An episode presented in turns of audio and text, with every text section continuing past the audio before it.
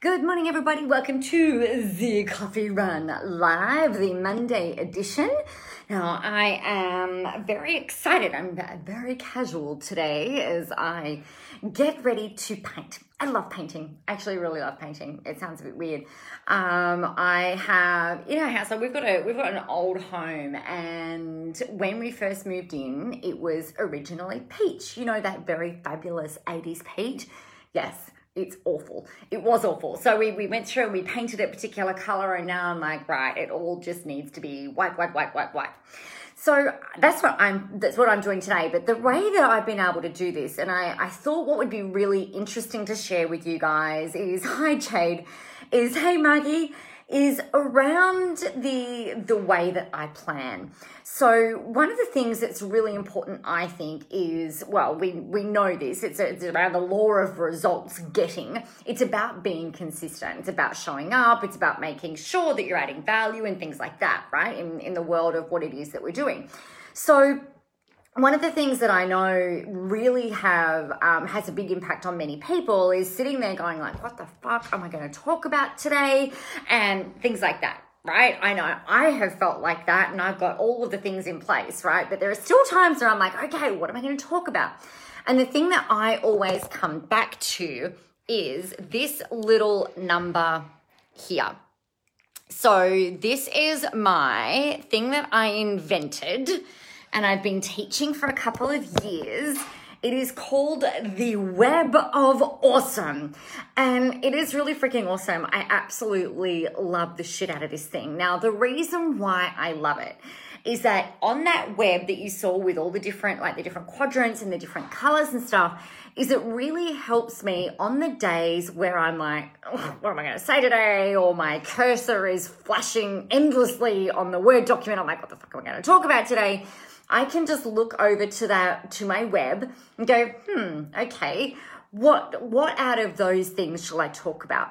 Now, the cool thing with this is that for you, it's it's actually not really even hard to put together.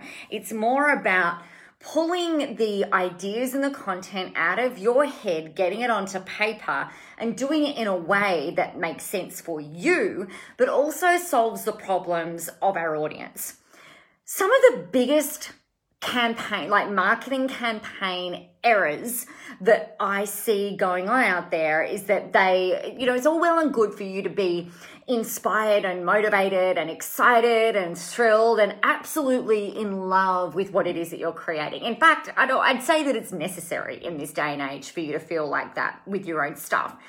But the thing that the, the biggest thing that holds people back from getting really great results is having a framework. So, how you build this, how you would actually do this, is you need to know who your audience is.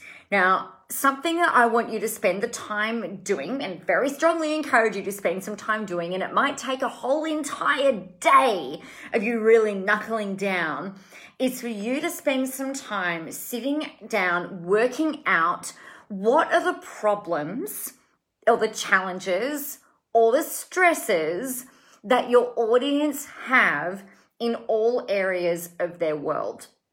The biggest mistake that people make is they think only about the challenges that people have in your area of expertise. So, say that you are a relationship coach, for example, or a psychologist special, specializing in relationships. Now, most people would sit there and go, all right, well, I'm a relationship coach or I'm a, I'm a relationship psychologist, a psychologist specializing in relationships. The, the biggest problems that people have in their relationships are bang. And then you sit down and look, you guys, you know, I know that you know these people really, really well. I know that you're excellent, in fact, at unpacking that. But that's about an eighth or maybe a tenth of their life of their world. They have problems in other areas and challenges and stresses in other areas of their world. For example, if you're not making the money that you want in your business, or if you're not generating the leads, if you don't have the prospects to talk to, I know that that's probably having an impact on your health. It's probably having an impact on your relationship. It's probably having an impact on your mindset. It's probably having an impact on your faith, on your connection to God, source, spirituality, whatever you want to talk about. It's got, it has multiple it has impacts in multiple areas.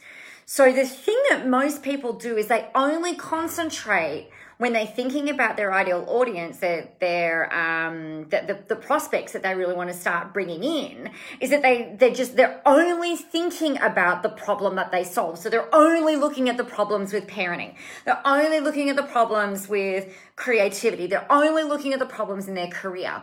And what this is doing is it's actually, in a way, stifling your message and reducing the impact that you can have on on your audience and with your marketing.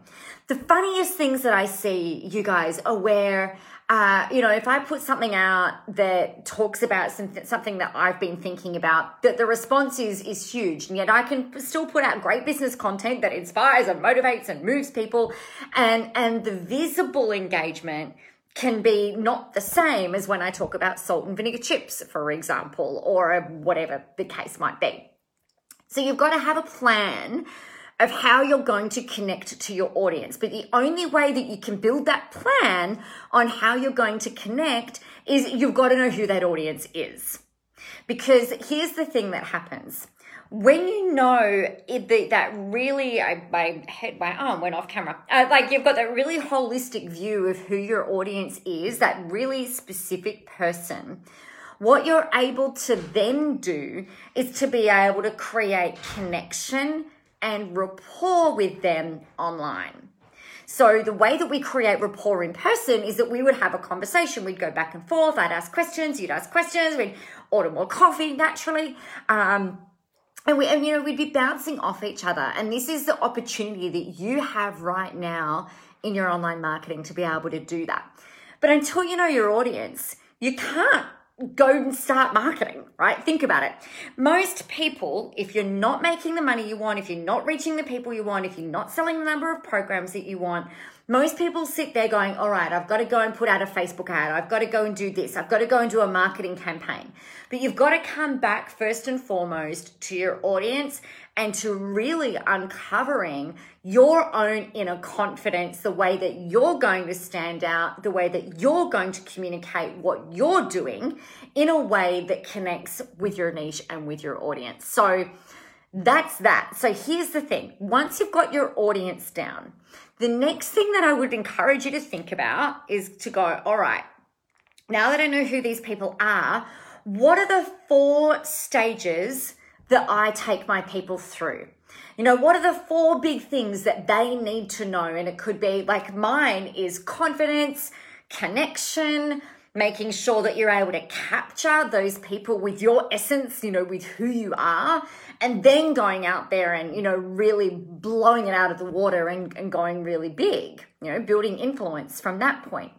So when you know what your four areas are, then you can start to unpack those in terms of your own intellectual property, in terms of the way that you articulate that online. And that's where the power is really created. So that is that. So have a plan, know who your audience is, and make all of that stuff happen. Now, if you want help with this, I am running, of course, I am running, it's very exciting, a visible live, the last one for this year. And that is where we're going to map out your 2021 marketing plan. It's going to be fun. It's going to be fabulous. It's going to be unique. It's going to have you standing out. It's going to have you unpacking all of your own intellectual property that you can use for establishing yourself as a not really as a rock star of your industry, although that will happen, but certainly as someone who is really powerfully building their positioning out there. So if you want to jump onto that, I have got the link in the comments sitting there waiting for you. So to summarize, here's what you need to do. Have a plan before you start planning, know who your audience is. Work out once you've unpacked all of their problems, and I, I very strongly encourage you to get to 54. I want you to get to 54. And from there, if you can get more, then that's awesome, but at least 54 problems. And from there, what you're going to do is determine what the four stages are that you take your audience and your people through. And then you can start to create uh, cohesive and consistent marketing that keeps you on message because you're talking into their problems, and that is always helpful. So there you go. If you have any questions about that or anything else that I can help you with, make sure you reach out and let me know. Otherwise, get out there, have a whole ton of fun helping all of the people that you're here to help. Make sure that you're getting out there and, you know, obviously answering the problems that we've been talking about. The world is ready for your brand of awesome. See you later, guys. Bye.